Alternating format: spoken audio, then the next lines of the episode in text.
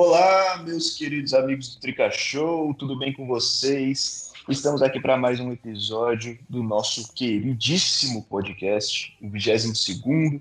Se você não ouviu o 21, que foi uma entrevista super bacana, super legal com o ídolo Mário Tinico, vai lá e escuta, que é uma conversa bem legal. Eu sou o Vitor Boni e estou aqui mais uma vez, para surpresa de ninguém, o Luca Chialini. E aí, Luca, tranquilaço? Salve, Bebone, salve galera! Tricachou, surpresa de zero pessoas, mas não dá para estar tá muito bem por conta do, do nosso time, né? Que, meu Deus do céu, mas a gente está feliz porque, por conta do motivo que você vai falar a seguir para apresentar o próximo integrante. Exatamente, a gente está gravando na segunda-feira, dia 28 de setembro, aniversário do nosso querido integrante, o monstro Pog Rafa. E aí, Pog, e parabéns. Salve, salve, rapaziada do Trica Show. Muito obrigado pelos parabéns. Estamos aqui fazendo aniversário, mas trabalhando ao mesmo tempo. Então, aqui é trabalho, como já diria o professor Murici Ramalho. Nesta quarta-feira vamos ver se o espírito deles encarne nos jogadores do São Paulo, né? Para trazer um pouquinho de suor, de sangue é, no jogo contra o River, jogo decisivo. E vamos embora. Vamos ver o que, que o time traz pra gente nesse jogo. É isso, moleque manda muito, trabalhando no aniversário. Que comprometimento, absurdo. E para completar essa seleção galáctica desse episódio, Gemirra, nosso queridíssimo. E aí, G, tranquilaço? Fala, Veboni, fala galera do Tricachou que tá ouvindo aí, de casa, do trabalho, do carro, de onde for. É, e só para deixar bem registrado também que quem não comentar desejando parabéns, feliz aniversário pro Pog, no post de divulgação desse episódio será automaticamente bloqueado do, do Tricachou no Instagram. Então vocês já sabem. Banido, banido. É, então, já que você falou do Instagram, antes de qualquer coisa, sigam a gente lá, arroba Tricachou, curtam a nossa página no Facebook, que tem os mesmos posts do Instagram, mas é só para vocês acompanharem a gente por lugares diferentes. E se inscrevam no canal no YouTube, que estão todos os nossos episódios lá, os tricatacas, estão os vídeos de pós-jogo, tá tudo lá, então se inscreve no nosso canal no YouTube. E hoje o tema não poderia ser outro. Libertadores. A gente já fez um episódio antes do jogo contra o River no Morumbi, que seria a volta da Libertadores, né, depois da paralisação. E agora a gente tem uma final, praticamente. São Paulo tá mal das pernas, empatou com o River em casa, perdeu da LDU fora e agora joga a vida na Copa Libertadores da América contra o River Plate na Argentina, quarta-feira, nove e meia da noite. E a gente vai fazer um pré-jogo aqui para vocês, um esquentinha das nossas opiniões sobre esse jogo, sobre o futuro do São Paulo na competição, ou não futuro, né? A gente vai ver. Então vamos lá. Primeiro de tudo, vamos contextualizar. O que o São Paulo precisa fazer para se classificar?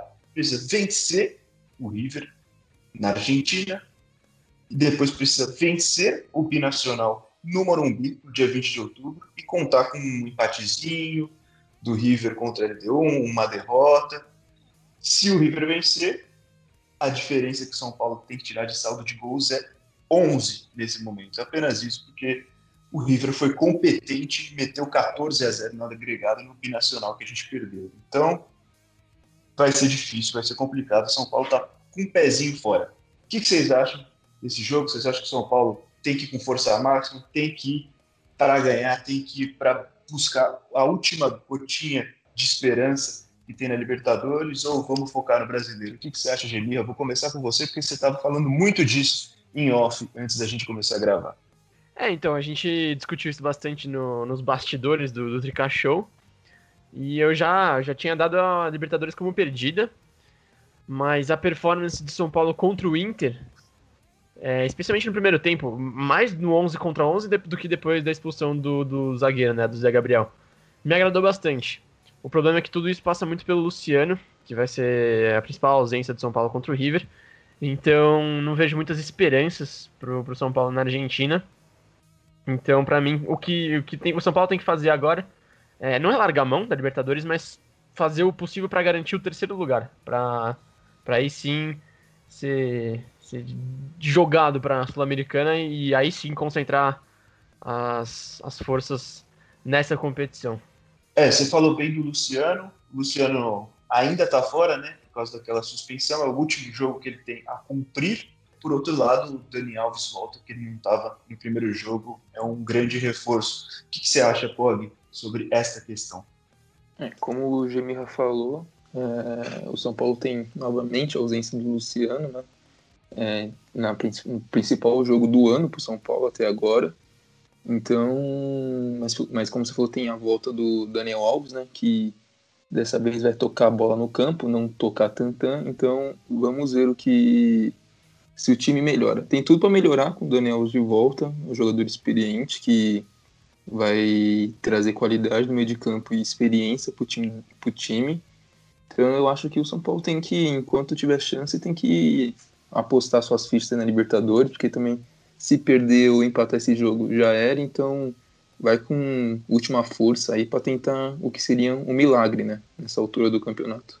Só rapidinho, o Daniel Alves é, certamente é. agrega, mas tem que estar tá acordado, né? Porque no, no, primeiro tempo contra o Internacional tava dormindo. Ah, mas falta de lesão. Vamos torcer para ele estar tá acordado. É, e eu vou fazer um mês fora. É, vou fazer o exposit do Pog agora, porque ele fez essa piadinha do Tantan, mas foi puramente prefeito cômico porque nos bastidores ele defendeu o Daniel Alves nessa polêmica. Então, ó, fica aí, fica aí o exposed. É Foi só meme, pra... É o meme do tô passando pano. Pode colocar aí. Perde o camisa 10, mas não perde a piada. Gostei. E como o Gemirra também muito bem citou, o terceiro lugar do, da fase de grupos da Copa Libertadores sai, né, obviamente, da Libertadores, mas se garante na Copa Sul-Americana. Então, Luca, considerando isso, que você já sabia, mas só para contextualizar para o nosso ouvinte, o que você acha sobre esse jogo? Ah, vão me criticar, né? Porque sempre me criticam nos grupos por aí. Quem, semana... quem que te critica? Ah, o pessoal dos grupos aí. Eu mandaram, quero mandaram um palpite que eu dei pro Inter, aí ficaram zoando e tudo mais. Mas eu tenho que ser parte profissional e parte torcedor, que é o que a gente tenta passar aqui. Vai ser outro vexame de São Paulo. Não digo que vai ser uma goleada e tudo mais, mas eu acho que vai perder porque o São Paulo não dá. E a gente só tá nessa de, ah, vamos brigar, tentar na Libertadores, porque é a Libertadores, porque é a competição que o torcedor São Paulino mais gosta, a competição que sempre lota o Morumbi quando tá possibilitada a torcida, né? É, é uma competição diferente pro, pro tricolor. Mas é quase impossível, porque confiar nesse time de São Paulo não dá. Não dá. Quem vê jogo sabe que é muito difícil de São Paulo evoluir a ponto de jogar razoavelmente e tentar brigar com o River fora de casa. Em relação ao Daniel Alves, é reforço com 45 aspas, né? Porque se for para atuar igual atuou contra o Inter, só porque estava pressionado por conta daquela polêmica, é melhor ele ficar no banco e deixar o Hernani jogar. E é isso, tem que. Na Sul-Americana que você falou, eu acho que a gente tem que focar nisso, porque contra o Binacional vai ter o Luciano, ele vai fazer 15 gols, porque ele é o único competente do time para fazer gol. E aí a gente vai classificar em terceiro sem, sem maiores problemas, até porque o Binacional não vai conseguir fazer mais nenhum ponto, né? Só a gente conseguiu ser incompetente a ponto de perder pontos para eles. E vamos focar nisso que talvez a gente ganhe um título, né? Vai saber. Me alonguei é, porque eu escrevi primeiro... só para justificar. Fiquei até sem ar aqui. Primeiro que eu acho que a remota hipótese de São Paulo não entrar em time titular força máxima para esse jogo vai ser um tumulto absurdo para cima de Fernando Diniz. A não, gente pensando assim, é, a gente pensando assim racionalmente, vai talvez ir para a Sul-Americana, seja uma chance de título maior, ou tem que pensar no brasileiro também que está lá em cima da tabela, mas se Fernando Diniz por um segundo pensar nisso, vão cair matando e vão cair matando em cima da diretoria, vão cair matando em cima de todo mundo, vai ser uma crise das maiores que a gente vai ver no, dos últimos anos, assim. Porque acho que não existe o São Paulo entrar com o time reserva na Libertadores, por mais que a situação seja complicada. E por mais que eu acredite também que a Copa Sul-Americana seja um caminho mais fácil para um título. Mas também a gente não pode confiar no, no São Paulo, né? Como foi muito bem dito.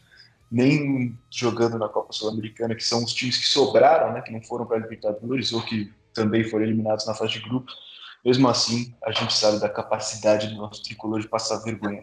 Eu estava até olhando os times aqui é, da Sul-Americana e achei um que é, é perfeito, encaixe perfeito para o São Paulo passar uma vergonha. Ó. Esse Plaza Colônia, me parece que se o São Paulo pega ele, dá para ser eliminado, assim. Dá para passar um pra... É claro. a gente perde do Mirassol. Por que, que a gente não vai perder do décimo colocado do campeonato boliviano? Hum. Não, Boliviano sério aqui. Ali. Boni foi mal sincero. Isso aí. Tava olhando aqui, acho que dá pra ser eliminado, acho que dá pra passar uma vergonha Ah, Isso aí tem o nome e o jeitinho. Ah. Até piada de, pronta, de vexame. Já. De vexame. É, Ó, umas, 1 a 0 para eles no Morumbi, 1 a 1 fora. Pronto. É a cara do São Paulo. Tem vários bons candidatos, na verdade. Esportivo Luquenho. o, o, o Milionários. nesse episódio, espere. ah, mas, pô, tem que rir para não chorar. Ó, Milionários, São Paulo já, já caiu numa Sul-Americana pro Milionários, se eu não me engano. Acho que foi em 2007.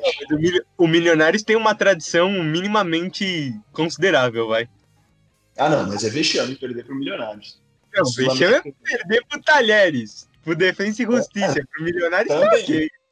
Ah, tá ok, nada, nunca tá ok. Deportivo Cali, tá maluco, não dá para perder para esses times. Quer dizer, pensando no, no, São Paulo com tradição que a gente conhece. Não... Na Colômbia, hoje em dia, nem o Atlético Nacional tá grande coisa. Então, quem dirá o é. Milionários? É, então. Bom, vou, vamos trocar de tópico. São Paulo vai jogar fora, como a gente já falou, vai jogar na Argentina. Só que o aproveitamento do São Paulo fora de casa em Libertadores e na Argentina é horroroso. Horroroso, horroroso, horroroso. Muito se falou isso antes do jogo contra a LDU, né? Virou tópico para todo lado, todo mundo falou 20 jogos fora de casa, uma vitória, né? Agora é uma vitória nos últimos 20 jogos, porque com esse jogo para a LDU, a vitória contra o Cruzeiro na Libertadores de 2010 não entra mais na lista de últimos 20 jogos fora de casa pela Libertadores. Então é uma vitória nos últimos 20 jogos fora de casa pela Libertadores. Eu acho muito bom frisar isso porque é uma vergonha. Agora, na Argentina, o São Paulo disputou 32 partidas e venceu apenas 3, empatou 7, perdeu 22, um aproveitamento equivalente a 16,6% dos pontos disputados em jogos válidos por competições da Comebol. Né? Então, Bruno, posso fazer uma observação? Pode, faça. A gente poderia ter um empate a menos nessa, nessa estatística aí que você acabou de falar, se em 2016 o deles não tivesse resolvido socar a bola no calcanhar do Thiago Mendes. Eu acho que é pertinente lembrar é. disso. Não sei se vocês concordam. É verdade. É verdade. O Demir, ele guarda, ele guarda todo mundo na listinha dele. é. Paulo Henrique Ganso tinha feito 1x0 já. Eu lembro muito bem disso. Então, então vamos ter que fazer milagre né, nesse jogo fora de casa para poder classificar, né, G? É, não é só a gente que vai ter que fazer milagre, né? É o Binacional que vai ter que fazer milagre e ganhar do, da LDU. É, o milagre não tá nem no, na, só nas nossas mãos, esse é o problema. Ou talvez seja até uma coisa boa, né? Quando as coisas dependem só do São Paulo, tende a ser pior, né? Então, seja uma boa notícia de que. Mas enfim, tá, tá complicado mesmo. E e quando eu falei que o São Paulo devia fazer o necessário para garantir a terceira colocação, não era nem entrar com o time reserva. Embora o time reserva esse ano tenha mostrado um pouco mais de serviço do que o titular. Então, concordo com tudo que você falou sobre a torcida cair matando, sem entrar com o time alternativo e tudo mais. Mas, em tese, talvez não seja uma ideia tão ruim. É, esse jogo vai definir a vida do São Paulo no restante da temporada. O que, que você acha, Luca? Não, vamos ser realistas, né? A gente quer que ganhe, a gente quer que classifique, passe para as oitavas, ótimo. Mas você falou esse retrospecto, não tem como nenhum torcedor minimamente razoável pensar que o São Paulo do Diniz vai melhorar esse retrospecto. Não, não tem como pensar isso. É impossível. É, não te, eu não consigo nem nem vê assim isso acontecendo. Porque não tem como, mas se acontecer, ótimo. E eu vou te falar em relação à questão de poupar, que você citou anteriormente, é impossível também poupar pela situação do Diniz. E eu só não tiraria um ou outro, porque o próximo jogo do brasileiro depois é contra o Curitiba, que com todo respeito também é mais fraco, né? Mas é contra o São Paulo, então a gente não sabe, a gente não pode mais afirmar essas coisas. Então. Curitiba, Curitiba acabou de tomar de 4 a 0 do Fluminense com meio time com Covid. Gol, ah, do São Paulo é gol dele, hein? Gol dele. Do homem. Quem é o homem? O Pog vai falar quem é o homem. Quem te deu presente hoje, Pog? Paulo Henrique Ganso, que por sinal acabou. Ele, ele jantou o River Plate em 2016. Lembro até hoje o rolinho que ele deu no meio do River Plate, que o cara, coitado, ele não aguentou, ele teve que fazer a falta. Aquilo ali foi uma aula de futebol. Foi uma humilhação absurda. Grande PH Ganso. Um abraço para você, Paulo Henrique Ganso. Nós te amamos. É, então, opina aí, Paulo, sobre essas estatísticas que a gente acabou de falar sobre o São Paulo fora de casa. Ah, eu acho que o torcedor mais otimista do São Paulo ele olha para esses números e pensa: ah, uma hora tem que ganhar, né? Por que não agora? Ainda mais o time totalmente para baixo. É... é o Diniz no comando técnico. Vindo de péssimos resultados. Quem sabe não agora? Reescrever a história. Mas como a gente falou, é muito difícil, tem que fazer um jogo praticamente perfeito. E o Luca mencionou o Hernanes no, na abertura, que ele falou que o Daniel Zé reforço, entre aspas, melhor colocar o Hernanes. Eu acho que o Hernanes, com todo o respeito pelo que ele fez ao São Paulo, ele não aguenta mais. Tá nítido como ele Tô de tem. acordo com você, viu? Ele tá nítido como ele tem dificuldade para jogar.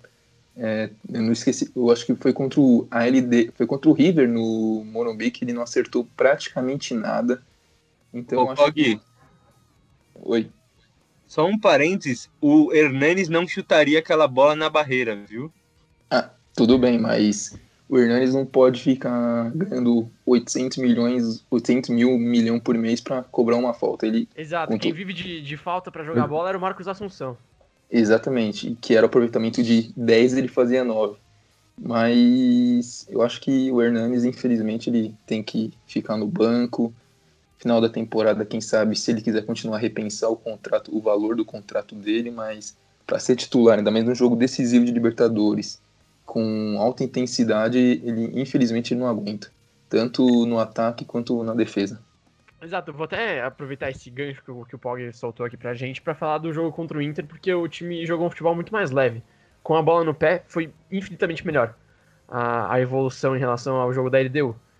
E, obviamente, falei que passava pelo, pelo Luciano, o Daniel Alves também ajuda, mas o Hernanes, ele atrapalharia isso, é, essa fluidez no, no jogo de São Paulo com a bola no pé. E pelo que o Diniz testou no segundo tempo, é capaz que o Vitor Bueno acabe entrando para fazer a função do Luciano, de ficar um pouco mais solto, flutuando assim pelo, pelo campo e, e fazendo um pouco de tudo. Mas o Luca tinha pedido o Hernanes e para mim também seria um, um, equívoco, especialmente porque, porque quebra com o estilo de jogo leve que, que a gente praticou contra o Inter. Não, hoje, então, não, não precisa necessariamente ser o Hernanes, é que a minha questão é mais em relação ao Daniel Alves. Que se for para ele apresentar o futebol medíocre que ele ap apresentou contra o Inter, eu prefiro que Sei, joga o Shylon. É... Quem vocês quiserem, não, Nestor. Não, não, não. não, não, ele não, vai pegando ritmo de novo. Eu, eu, eu, fui o primeiro a criticar Ai. ele hoje, mas acho que ele vai pegar. Ô, Luca, ô, Boni, ô, Boni, tira o Luca da calma. Pô, o que ele falou? Colocar o Shylon? Pensei que era o Gemirra falando, até fui ver aqui. A gente tá unido. Não, tá maluco. Ô, você tá sendo muito duro com o Daniel Alves. Acabou de voltar de lesão, um jogo. E a gente viu, e a gente viu como ele faz falta nesse time. Porque ele voltou na hora que não tinha que voltar, porque fez merda antes. É um ciclo. São Paulo é uma bola de neve que nunca para de crescer. Porra, mas aí não dá, pô. Deixa... Ou o cara toca tantã ou o cara joga bola. Tem, a torcida tem que é, escolher o que, que ele pode ele fazer. Deixa ele cantando busão, porra. Pô, Eu gostei dele tocando tantão, tocou bem, pô, puta ritmo. Tem carreira. Então, ele ajuda ali no vestiário, faz o- a musiquinha com o, o lateral esquerdo e depois fica no banco. Ah, ah, Tá sem vou- ritmo, não tem que jogar. Rapidinho antes do Boni voltar. Vai assunto, pegar va- ritmo com o Curitiba, não contra o River. Vamos relembrar que hoje, que hoje segunda-feira, é aniversário dele. O lateral que não citamos nomes. O Pog. É verdade, aniversário do Reynolds, hoje, dia 28 de setembro. Vamos ser educados e desejar um parabéns ao Reynolds. Temos que separar o jogador da pessoa Reinaldo, que o jogador é triste demais. Posso, É, posso dar meus parabéns? Seja educado. Se não for, se não for desrespeitoso, pode. Não, não, eu só gostaria que ele, de presente pra ele, é, viesse uma proposta da Arábia Saudita. É, não sei, do Emirados Árabes, algum lugar. Perfeito. Desejamos todos isso, que ele venha uma proposta bem lucrativa para ele, que ele receba muito dinheiro fora de São Paulo. É, sobre o Hernanes, eu mantenho minha opinião de que acho que ele é útil ainda, não para titular. Eu acho que ele seria uma boa peça para entrar no segundo tempo. Como titular, ele não aguenta mais mesmo. A gente viu isso desde, a- desde aquele episódio que a gente fez sobre ele, quando ele estava com aquela história de sair ou não. Ele ganhou várias chances como titular, jogou bem algumas, mas na maioria não foi muito bem. Então, acho que para titular mesmo não tem como mais, não tem mais condição, mas ainda acredito que ele é uma boa opção para o segundo tempo, principalmente porque o São Paulo não tem jogadores que chutam de fora da área. Ele é um. O outro que eu vejo que arrisca alguns chutes de fora da área é o Paulinho Coia, e um terceiro que arrisca, mas não dá nem para contar porque todas as bolas vão na lua, é o Reinaldo. Então, assim, ao meu ver, são eles dois que chutam de fora da área. Exato. E, acho- Boni, falando, falando É. nisso, é, eu também acredito que ele seja útil. Eu sou muito, muito contra a escalação dele como titular. Mas eu vejo a utilidade dele para um segundo tempo jogando avançado. E o Diniz parece que não. Ele não vê isso. Ele enxerga o Hernandes como um cara para jogar um pouco mais recuado. Isso já custou algumas vezes. Especialmente no jogo contra o. Santos. Ele, ele claramente não tem cacuete pra ajudar na marcação, pra fechar um, um dos lados junto com, com o lateral. Ele, ele não é É. um bom marcador e, e as qualidades dele estão na técnica, né? Na, nele com a bola no pé. É, ele, até, ele, até, ele até era um bom marcador, assim, na, na, na primeira passagem ali, 2007, Sim. 2008. Ele era um cara bem mais completo, né? É, quando ele jogava mais de segundo volante, só que Uhum. agora ele, ele claramente não aguenta mais. Não tem como. Não tem como contar com ele para essa parte defensiva. Né? E sobre Daniel Alves, a gente fala aqui sobre o Tantan, mas tem nem como comparar com a intensidade de jogo de Libertadores. Então, eu ainda acredito que com a experiência dele, com um cara, como um cara que jogou Champions League, um cara que foi campeão, né? O maior campeão da história do futebol, é, ele pode acrescentar muito para esse jogo e vai.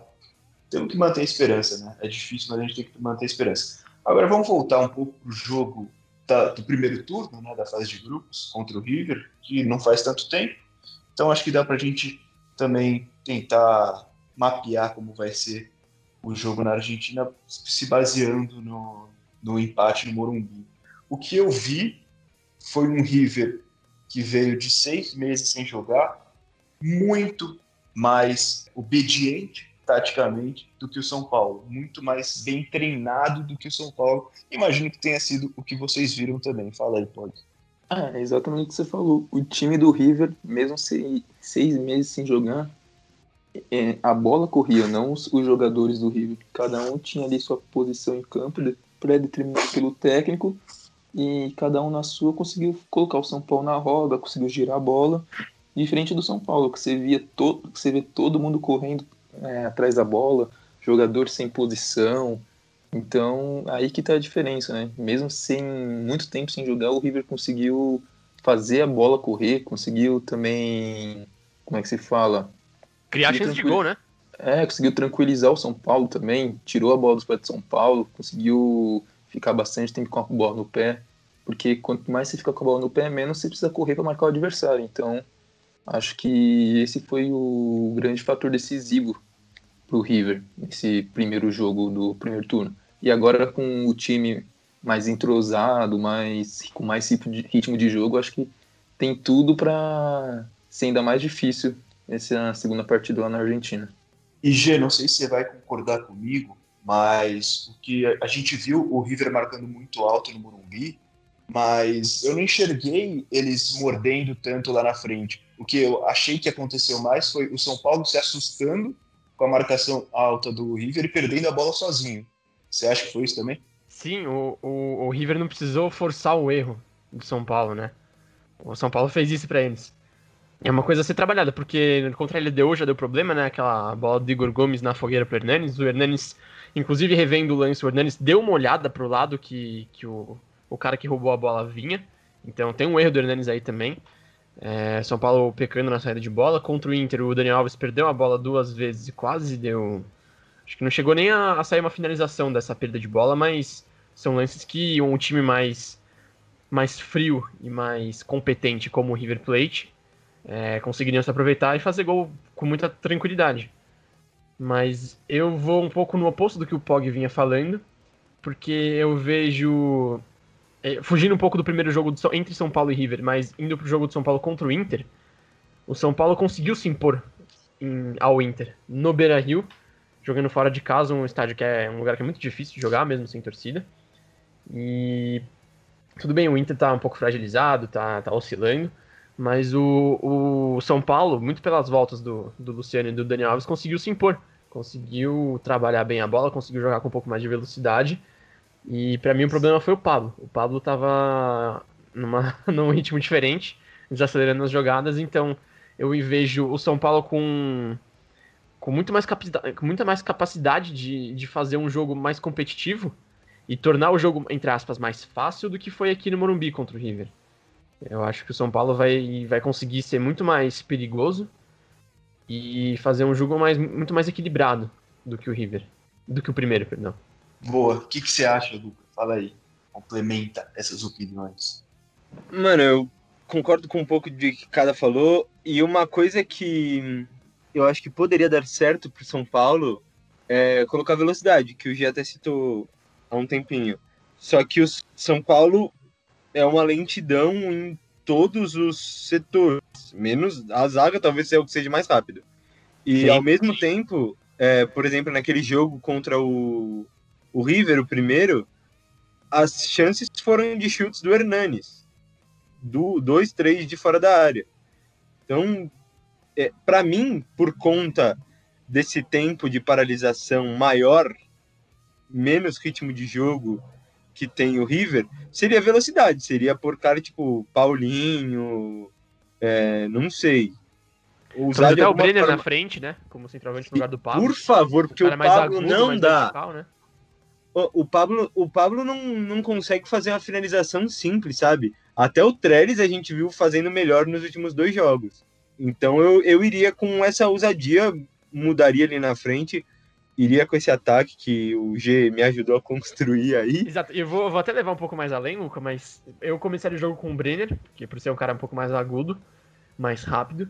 E se o São Paulo precisasse de uma referência, um cara mais fixo na frente, eu colocaria antes o Trellis do que o Pablo. Sim, com certeza. E eu sou a pessoa pelos mais últimos jogos que eu, já, que, eu, que eu conheço, assim. Não, pelos últimos jogos não tem nem o que questionar em relação a isso, porque o River não teve muitos jogos nesse meio, né? Talvez seja tenha tido só o da Libertadores mesmo, mas eles têm um pouco mais de ritmo de jogo agora. Eles vão conseguir construir um pouco mais, eu acho. Mas para mim o que o Boni começou falando lá atrás significa tudo, que é obediência tática, que eles têm absurda e eles fazem tudo como deve ser. E o São Paulo só empatou no primeiro jogo por infelicidade deles de dois gols contra, porque São ou, Paulo não. Ou por genialidade do, do Reinaldo, né? Que por favor. É, entrou, entrou na mente dos, dos zagueiros para que eles fizessem o gol contra. Meu Deus, que fase. O segundo gol do São Paulo ainda dá para para ser um pouco mais leve nas críticas, porque foi uma jogada entre aspas bem trabalhada e só o cruzamento do Reinaldo que foi foi todo torto, ele deu na mão do goleiro e o goleiro espalmou na, no, foi no Enzo Pérez, não lembro. Ou no lateral esquerdo. Mas Ah, o primeiro, pelo amor de Deus. O primeiro ele ia chutar a bola lá. Ah, sim, na lateral. Ia, na- ia sair pela lateral, tenho certeza. Acho que o primeiro foi o Enzo Pérez. O, O primeiro foi o Enzo não Pérez e o segundo foi do. Do De La Ai, Cruz. peraí. Não, do. Anguilhere. lembro. Isso, isso. Exatamente. Beleza. Então, e aí eles vão. Eles vão estar à vontade, né? Na casa dele. Não vai ser. O jogo não vai ser no, no estádio deles, propriamente, né? Que tá em reforma, se eu não É. me engano. Vai ser em Rio de Janeiro. Mas. Ô, Esse episódio de hoje tá mais. Mas eles vão se sentir mais à vontade. E por isso até que eu não confio na vitória. Ainda mais que eu acho que o Diniz não vai fazer essas mudanças que a gente falou que a gente está propondo. Ele vai continuar no, no negocinho dele, no feijão com arroz que ele vem fazendo, que tá horrível. É, acho ele tinha que... ele chegar com o Pablo Hernandes pro jogo. Sim, ele tinha que fazer igual ele fez naquele jogo contra o esporte. Meter o louco e lançar uns caras aleatórios. O que, que pode dar errado? A gente pode perder a, a- Todo mundo aqui, pelo menos, acho que já tá esperando um pouco isso. A torcida nem tanto, porque tem uma parte coração maior do que a gente tenta deixar um pouco de lado aqui. Mas perder com os caras que a gente já conhece ou perder com os outros dá na mesma. Ele vai balançar no cargo de novo, então para mim tem que usar. E vamos lembrar que as aleatoriedades aquele- que ele fez contra. Desculpa, Pog, mas as as aleatoriedades que ele, que ele colocou no jogo contra o esporte foram as que mais deram certo, né? Léo e Diego na zaga. Então, por que não? É aquele negócio, né? O não a gente já tem. No caso do São Paulo, a derrota a gente já tem. Então, o que não custa ir atrás de uma mudança? É, ó, inclusive, eu ia entrar nesse assunto de mudanças que parte da torcida está pedindo, parte da imprensa sugeriu, e eu queria perguntar para vocês. A primeira delas é exatamente isso na zaga. O São Paulo, o Diniz, mudou daquele jeito louco lá contra o esporte, e o São Paulo ganhou de 1 a 0. Mas desde então são oito jogos seguidos sofrendo gols. E gols que a gente vê se repetirem, né? Tipo, bolas, é, bola aérea, que o, O primeiro da LDU e o, sozinho. jo- e o gol do Inter, né? Idênticos, iguais. né? É, são, são idênticos. Então vi muita gente, inclusive, falando de colocar de novo o Bruno Alves e passar o Léo para a esquerda para tentar melhorar nesse sentido. Eu vou começar com um G nesse sentido, porque, para quem não sabe, ele foi contratado pelo perfil SPFC Estatísticas, tá lá fazendo análises, e ele soltou um tweetzinho lá falando sobre isso. Então, o que que você acha sobre essa mudança? E ele é o famoso pranchetolas, né, também. É, ele é o Pranchetolas, análise tática. Então, eu acho que o Léo oferece pouco na lateral. Então, se, for, se você for pegar, fazer uma comparação entre Léo lateral e Léo zagueiro, eu sou um pouco mais Léo zagueiro. E... Mas e se você compara com o lateral esquerdo atual? Então, eu, o Pog sempre foi contra o Léo pela lateral, mas eu, eu era a favor de, de dar um chá de banco no Reinaldo e jogar o Léo por lá. Porque o Léo, ele cobra a lateral igual, ele parece um, um maníaco como no lateral, ele cobra na, na lua, que nem o Reinaldo. Ele também é meio, meio durão assim, com a, com a bola no pé, mas ele é rápido. E também tem algumas deficiências defensivas, assim, no sentido de marcação. Mas eu acho que ele tá, ele tá bem, só tem a evoluir como, como zagueiro.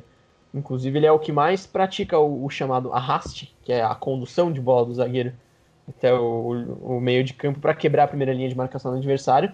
E ele faz isso muito mais e muito melhor do que o Diego.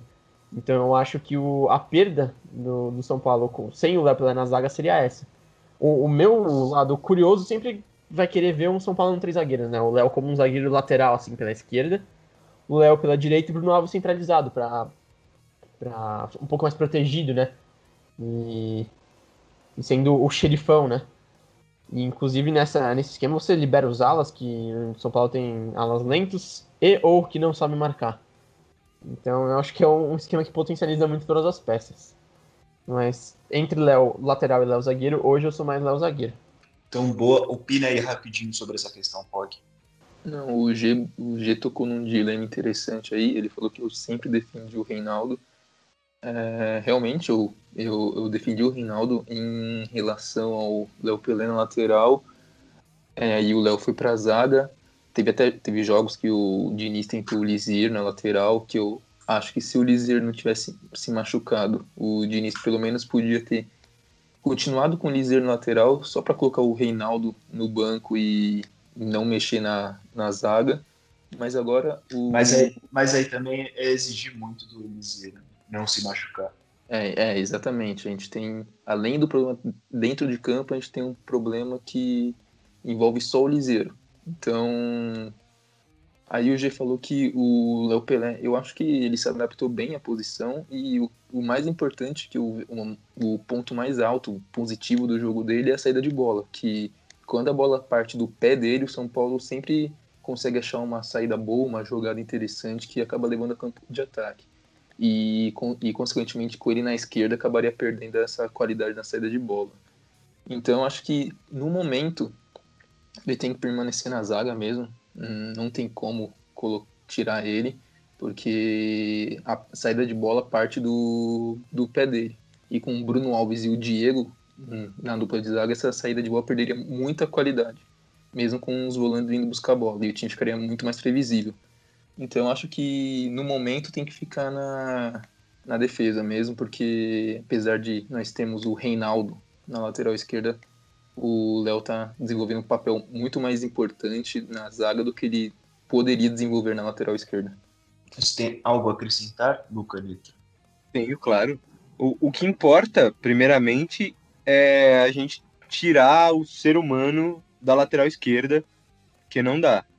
É, e eu defendo muito o Bruno Alves, então eu sou bem a favor de colocar Bruno Alves, Diego Costa na zaga, Léo na esquerda e Juan Fran na direita. O Spanish, grande Juan Fran. Sobre a zaga eu colocaria o Bruno Alves para esse jogo muito para tentar trazer um pouco mais de qualidade assim na questão defensiva, porque a gente sabe que o sistema defensivo de São Paulo como um todo é muito problemático, problemático e o River tem atacantes muito perigosos, como é o Porré, o, que na minha opinião é o melhor atacante deles, né? E fez gol contra o São Paulo, né? Inclusive. Então, para esse jogo especificamente, que é tudo ou nada para o São Paulo, eu colocaria, eu colocaria o Bruno Alves. Agora, outra mudança que muita gente vem pedindo é, é o Luan no lugar do Tietchan, que o Tietchan vem falhando muito na, na recomposição, na marcação, e as pessoas, a torcida, estão pedindo o Luan no lugar dele para trazer mais essa força para a marcação de São Paulo. O que, que, vocês acham? Começa aí, Luca. Ah, eu acho, acho ótimo. É, acho que o G vai contribuir mais falando dele, mas eu gosto bastante, sempre gostei do dele como jogador. Tem a característica de ser mais preso, né? Ficar mais na proteção da zaga. E o São Paulo precisa, principalmente por ser um jogo fora de casa e ainda mais se tivesse a mudança, né? Porque é uma zaga seria uma zaga, por exemplo, se o Bruno Alves entra que nunca atuou junto. Então daria uma segurança maior e talvez uma liberdade maior, não sei, para os alas ou para os meias. É, eu gosto bastante dessa possibilidade. Perfeito, então já acrescenta, já complementa essa discussão. é, então, eu sou bem a favor da, da entrada do Luan, mas eu não sou tão a favor da saída do Tietchan. Eu acho que o Tietchan, inclusive, contribuiria mais é, jogando na função do Gabriel Sara. O Gabriel Sara tem uma função tática importante, o Diniz já destacou isso, a gente vê também o jeito que ele cobra espaços. Mas não é muito dele. O Gabriel Sara, de origem, é um meio atacante. É um camisa 10. E o Tietchan é um segundo volante, um cara um pouco mais área a área, né? O famoso box to box. E o Luan poderia entrar bem como a função de, de varredor, como falam em inglês. De um cara que fica balançando de, da direita para esquerda, da esquerda para direita, ajudando é, a dobrar a marcação, a cobrir cruzamentos. Porque, por exemplo, o cruzamento do Moisés no jogo contra o Inter aquilo não é só culpa do, do Igor Vinícius. Precisa de um cara mais ali para fechar o cruzamento e esse cara não é o Sara. E o Tietchan centralizado com o primeiro volante também não oferece proteção quase nenhuma. Então o Luan nessa função, protegendo a zaga, o Tietchan podendo contribuir meio meia bomba do jeito que ele gosta, né? Porque ele é meio lento. Acho que seria ideal para São Paulo. Perfeito. E você, Pog, o que, que você acha? Eu, eu sou muito a favor da entrada do Luan. Eu acho que depois de 2018 ele foi muito esquecido no São Paulo, É, ele jogou muito bem quando ele teve as oportunidades, mas ele foi muito esquecido no São Paulo, somente depois da chegada do Diniz, né? Porque o Luan não tem as características de um jogador que o Diniz gosta. Ele é mais marcador, não ajuda tanto na parte ofensiva e o passe dele, não que seja algo tão ruim, mas não tem a qualificação que o Diniz acha adequado para a saída de jogo. Mas eu acho que ele seria muito útil no, na, no esquema de São Paulo, que tem a defesa tão frágil. E, e, e também não sou contra a saída do Tietchan, porque eu acho que o, o problema dele é na recomposição. Que ele, mas eu acho que ele pode ajudar muito, chegando mais perto da área, tendo chance. O chute também é um problema dele, parece que joga de pantufa. Nunca vi. É, a gente perdeu o Anthony e agora tem o Tietchan chutando que nem uma. Acho que nem como se estivesse descalço no, te- no terrão. Aí, mas, mas é isso, eu concordo. Tem que. Teria, eu daria uma chance pro Luan pra ver como que ele jogaria os 90 minutos. Não entrando só sempre no final pra o Diniz retranqueiro tentar garantir o empate ou a vitória. É, eu gosto muito do Luan, eu acho que ele, quando ele entrou ele mostrou muita personalidade e por mais que ele realmente a saída de bola dele não seja um primor, ele é um jogador que tem muita qualidade na marcação, o São Paulo tem que tomar cuidado para não perder. Exato, teve a especulação, né? De uma É. de empréstimo. E a gente também não sabe como que ele tá treinando, né? Tem esse detalhe. Vai que ele tá É treinando verdade. mal. A gente não sabe, mas de é, fora olhando. Mas, é, exatamente. Mas de fora parece uma necessidade ur- urgente, quase, a entrada dele no É. time. É, a gente não sabe principalmente porque a imprensa não está conseguindo cobrir os treinos, né? Por causa da pandemia e a gente só tem de treino as informações dos clubes, né? Que os clubes divulgam. E, e, eu, e sobre o Tietchan, eu não me oponho à saída dele. Eu acho que ele é um jogador que pode ser importante, assim, como vocês mesmos disseram, mais ofensivamente, não tanto, não sem tanta responsabilidade na recomposição, mas eu tô achando que ele tá muito desligado, já não o gol que o São Paulo toma contra ele, que ele volta andando, não é o primeiro em que ele é, participa negativamente de um lance de gol sofrido. Teve a- o erro de passe contra o Atlético Mineiro, eu tô achando que ele tá muito desligado.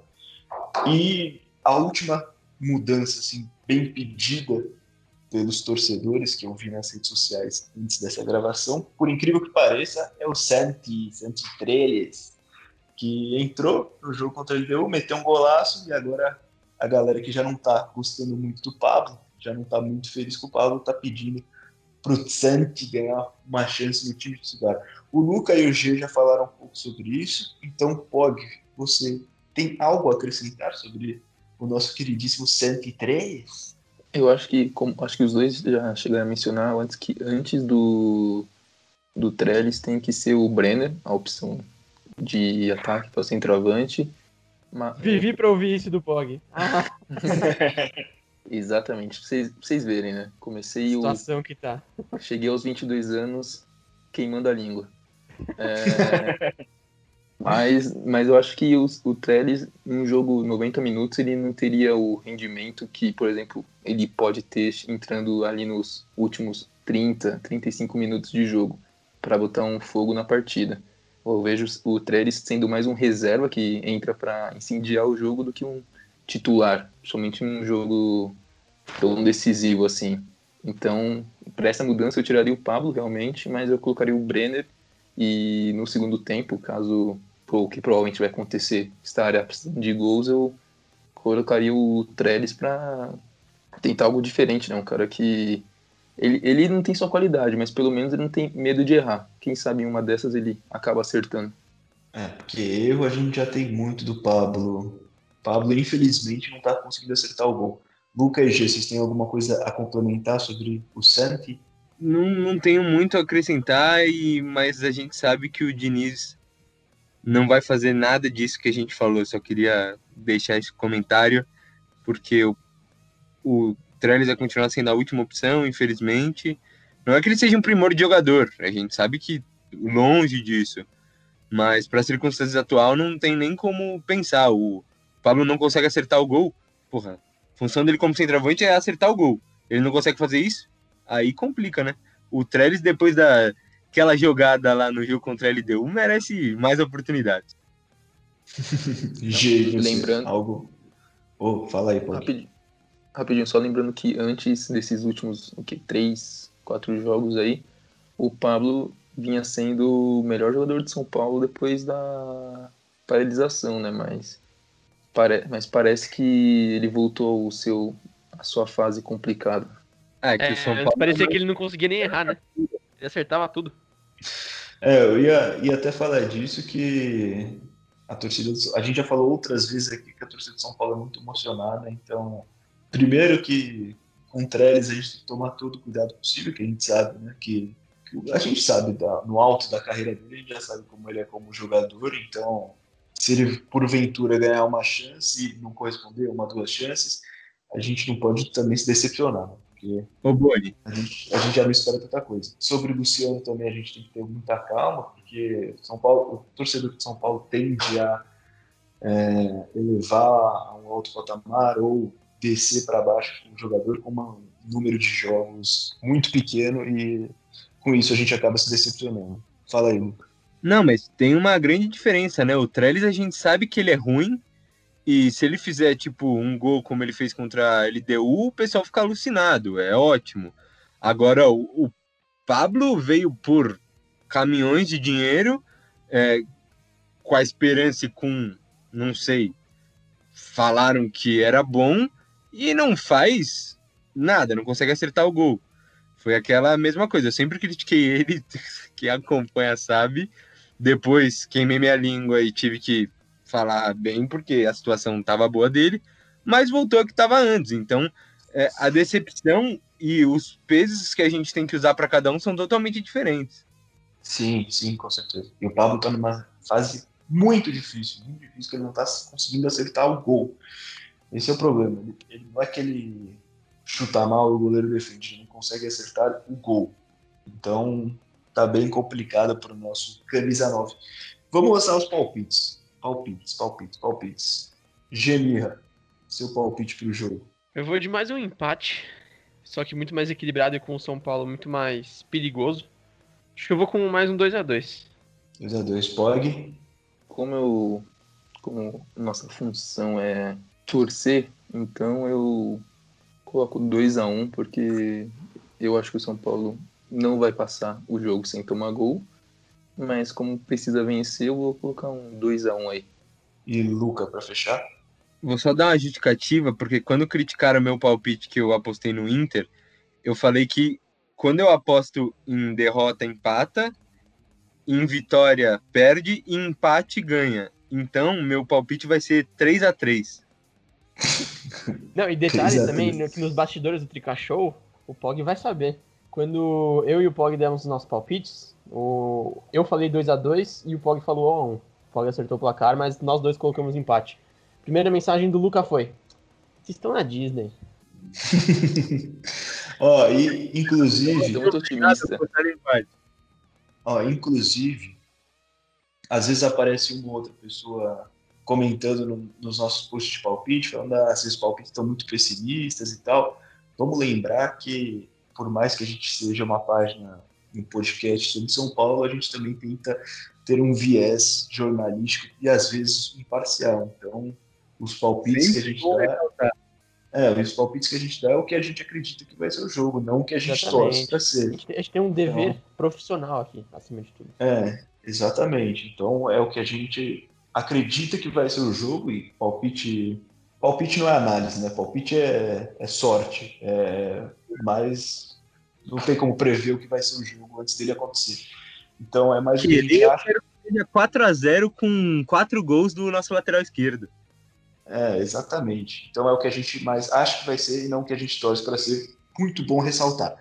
E sobre o meu palpite, acho que vai ser 2 a 1 River. São Paulo vai começar jogando bem, vai, vai entrar com aquele clima de final, é, vai abrir 1 a 0 mas infelizmente a qualidade do River vai vai ser superior e o River vai virar o jogo. É o que eu acho que vai ser, não o que eu torço para que seja. Então, 2x1 um para o River é o meu palpite. E a gente já falou muito de futebol masculino, vamos então para os destaques do futebol feminino com a nossa queridíssima Bianca Góes. Fala aí, Bianca. Tivemos dois jogos válidos pelo brasileiro feminino nessa semana e felizmente saímos com duas vitórias importantíssimas para conseguirmos a classificação para a segunda fase da competição. Na quarta-feira, o São Paulo recebeu o Audax em Cotia e aplicou uma goleada de 4 a 0. O técnico Lucas Piscinato aproveitou a partida para dar oportunidade para algumas jogadoras que não vinham jogando com frequência. Queria destacar dentre estas atletas a meio-campo Rafa, que iniciou a partida como titular e fez um ótimo jogo. Inclusive, a melhora no meio-campo na partida de quarta-feira, para mim, se passou muito pelos pés dela. É, mas, assim, o grande destaque mesmo do jogo de quarta foi a atacante Glaucia, né? Que marcou o seu primeiro hat-trick com a camisa tricolor. Já no domingo, o São Paulo foi até São José dos Campos, onde enfrentou o São José. Vencemos por 2 a 0, mas fizemos uma partida horrível. Inclusive, foi uma das piores partidas que eu vi o time do São Paulo jogar nesse um ano e meio de projeto. A criação de jogadas voltou a ser um problema. O meio-campo simplesmente não conseguiu criar nada. E o resultado favorável se deu muito pela ótima partida da atacante Carol, mais uma dela na temporada. É, e eu vou aproveitar aqui para soltar aquela corneta no técnico Lucas Piscinato, que não consegue fazer o meio-campo jogar. É um problema recorrente que eu venho citando aqui semana após semana. E eu também não entendi o critério dele, que ele tirou a meio-campo Rafa do, da equipe. Eu queria muito ver ela jogando com a Yaya, que é a nossa grande promessa, é um projeto de craque. Eu queria muito ver as duas jogando juntas. Eu acho que ia dar liga nesse meio-campo. E a próxima partida do São Paulo é na quarta-feira em Cotia, onde estamos invictas contra o Iranduba às três horas da tarde. Luca, quer fazer algum comentário? Não, é só para destacar, o São Paulo tá, tá muito bem, né? Aí duas vitórias. A sequência da tabela é só contra os times de baixo, então muito provavelmente, se não acontecer nada, vai se classificar para a próxima fase. Mas meu destaque é para o jogo contra o São José, que o São Paulo ganha de 2 a 0 mas eu vou te falar que eu, eu não consegui nem ver o jogo inteiro porque estava horrível. E a Bianca estava revoltada de assistir a partida. De tão a Bianca meteu o louco no, no treinador do Piscinato no nosso pós-jogo. E se alguém soubesse, dá para inscrever a Glaucia no time titular masculino também. Seria muito interessante. Verdade, a Glaucia é matadora demais, impressionante. Acho que ela tem se eu não me engano, são sete gols em dez jogos, é isso? Ou não? É isso aí. É, então é isso mesmo, sete gols em dez jogos. Depois da volta tá, tá melhor ainda, né? É, fica de olho nela, Pia. Vamos convocar a nossa camisa 9 para a seleção. Se não for então, atrapalhar o São Paulo, né? Se, se for parar para data, se não, deixa ela no São Paulo mesmo. É, isso. Então é isso, esse foi o nosso pré-jogo para o River, nosso esquentinha, para a gente chegar preparado para mais um vexame do São Paulo. Brincadeira, vamos torcer, vamos ganhar, vamos classificar. Fé, que esse é o time da fé. Time da moeda que cai em pé, apesar de não ter sido nos últimos oito anos, né? Mas paciência, vamos torcer. Muito obrigado, Luca, mais uma vez. Tamo junto, meu parceiro. Valeu, Boni. Valeu, galera. Não fiquem putos comigo, porque não estou muito otimista, mas é aquele lado jornalístico que a gente falou, né? E é isso, tamo junto. Parabéns, Pog, você é um monstro. E até semana que vem. É isso. E valeu, Geninha, mais uma vez. Vou deixar o Pog por último. Valeu, Veboni. Valeu, Luca. Valeu, rapaziada, que chegou até aqui. Muito obrigado pela audiência. E vocês já sabem, né? Eu dei um recado no comecinho do episódio, mas quem não, não der parabéns pro Pog, mesmo já tendo passado o aniversário dele, porque é hoje que a gente tá gravando, segunda-feira, mas é o dever moral de vocês ir lá na postagem desse, de anúncio desse episódio e deixar um, um parabéns pro Rafael Fernandes. Então, Pog, meus parabéns, muitos anos de vida. Tamo junto. É isso. Parabéns, meu queridíssimo Pog Rafa. Como você está se sentindo com um episódio tão legal no seu aniversário? Tá feliz? Muito obrigado pela presença, meu amigo. Valeu, rapaziada. Como diria Taylor Swift, I'm feeling 22. Nossa! Te amo, pai!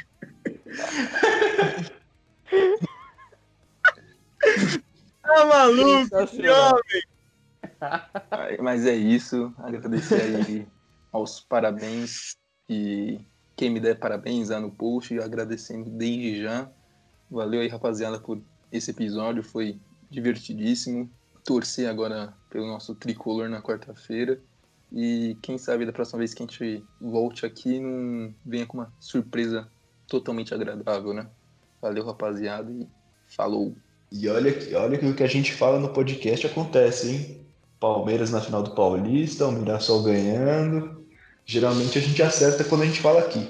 Então vamos torcer. Muito obrigado a quem chegou até aqui. Não se esqueçam de seguir a gente no Instagram, arroba Tricashow. Não se esqueçam de curtir a nossa página no Facebook. Não se esqueçam de se inscrever no nosso canal no YouTube. Não se esqueçam de assistir a pranchetinha do Gemirra, o Tricataco, famoso. Não se esqueçam de acompanhar os jogos pelo nosso Instagram, que a gente faz uma cobertura bem legal. Eu sei que você vai assistir pela TV, mas o pós-jogo vai no nosso Instagram, dá uma moralzinha, ver a nossa análise. Se ouvir a nossa análise ou a do Ratinho, eu prefiro a nossa, né? é verdade, é verdade. Vai ter análise do Ratinho, né? Nessa quarta. A, de, a defesa defendendo, o meio nulo. Então, vejam a nossa análise e não, vejam a do Ratinho, pelo amor de Deus. Então, ó, muito obrigado mais uma vez, tamo junto. Até o próximo episódio, até semana que vem. Vamos São Paulo e tchau!